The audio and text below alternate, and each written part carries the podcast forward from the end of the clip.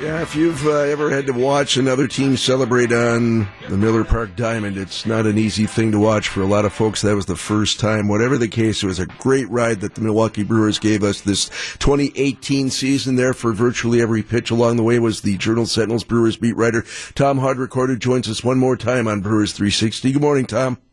Good morning. So I'll ask you what I asked Matt Pauly about an hour ago. Did the best team win? Um... I say I wrote the entire series. Those teams were as evenly matched as could be. So you have to say that you know one four teams played the best. So, um, but um, yeah, I'm sure the Brewers will play the woulda, coulda, shoulda game about you know maybe not Game Seven, which uh, you know they fell out of a little bit earlier. But some of those other games they thought they could win. So I had a scout. I wrote uh, earlier in the week that a scout told me after four games the Brewers should have been in the World Series. They should have won all four. So I'll ask you the same question I asked Matt Pauly an hour ago, uh, like Gene. Um, what, what's the biggest question mark going into this offseason for the Brewers in your mind? Oh, what they do with their infield. You know, I think the outfield's going to remain mostly unchanged. Um, not sure about the catching either.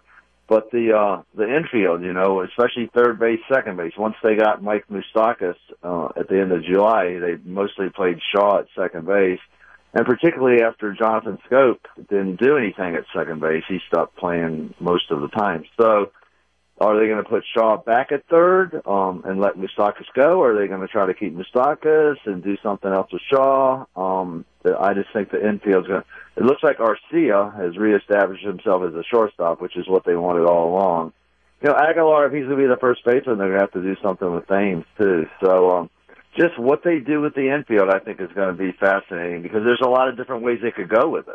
We're live at the Journal Sentinel's Tom Haudricourt, Brewers three sixty on W T M J. And Moustakas says all the right things about staying, liking the clubhouse, liking being here and all that kind of stuff. But um, realistically, is he going to stay, or if he gets a bigger deal somewhere else, he's probably going to go? There's, there's no hometown discount anymore, is there? No. Free agents always tell you they want to stay until they're offered more elsewhere than see you. You know, it's kind of the way that that thing works. Yeah. But um, he did like it here, and I do think they like him. Um, but can you make it all work financially? You know, the thing that um, we we should not lose sight of in this Final Four is, you know, you had some two hundred million dollars payrolls and one hundred sixty million dollars payrolls, and you had a ninety million dollars payroll, the Brewers. They were they were the outlier in terms of what they can spend on talent. And so it shows you how smart they were with the moves they made and how much they how much bang they got for their buck. But they're never – I mean, the Dodgers, you know, I, there's some people in the baseball world uh, I've talked to that say the Dodgers should be ashamed of themselves to have twice the payroll as the Brewers and almost lose to them. You know, so um, that's one way you can look at it. I mean, talent usually wins out, but and and the top payroll teams don't always win. But look at the two teams that are in – the playoffs this year. Boston has the top payroll, and I think the Dodgers are third. So it's hard to keep those big money teams out of the World Series. Teams like the Brewers break through and get into the playoffs, but it's hard for them to keep advancing and make it to the World Series. There's just so many layers of playoffs now. You look at the Jonathan Scope trade, and I think the Brewers had hoped that that would be the, the move that would solidify their second base position, and it just never worked out. Why didn't right. he work out here? What what happened? First, you know, maybe it was the first trade syndrome, first time he'd been traded. You know, personally, I think he got off to a bad start and then started pressing. You know, you want to you want to make it look like uh, they made a good trade. You start pressing. The thing that was interesting to me is this guy's a power hitting second baseman, and he showed none of that. Um, the few times they they gave him at bats in the playoffs, he just you know couldn't even get the ball out of the infield. So he obviously got out of whack at the plate and could not find it again. So now, you know, he, he has another year of control.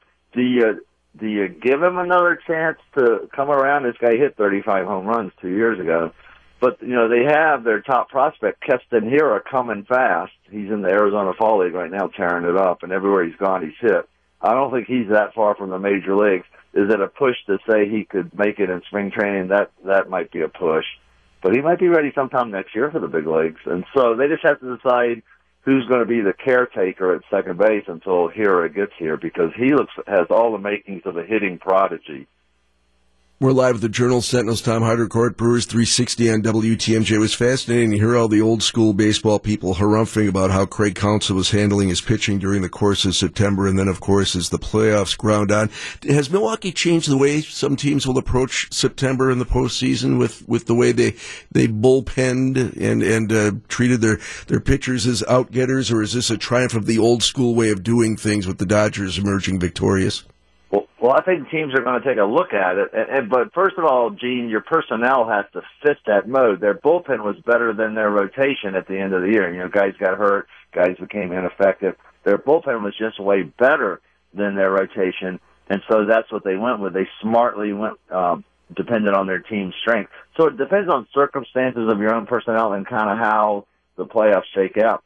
But I think we can safely say Um, the pitching was not the Brewers' problem against the Dodgers. Do you guys know what the cumulative score of the N L C S was? No. Brewers twenty-four, Dodgers twenty-three. Wow.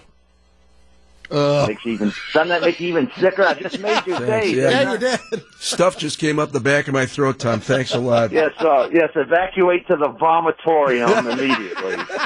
That ajudu that I've been feeling since Saturday night had almost gone away. Well, Tom, it's been a great season. Thank you so much for everything you gave us. Every every Monday was a treat. Uh, good times and bad. We always learn something, and we'll do it again next year, I hope. I hope so, too. You guys have a good one.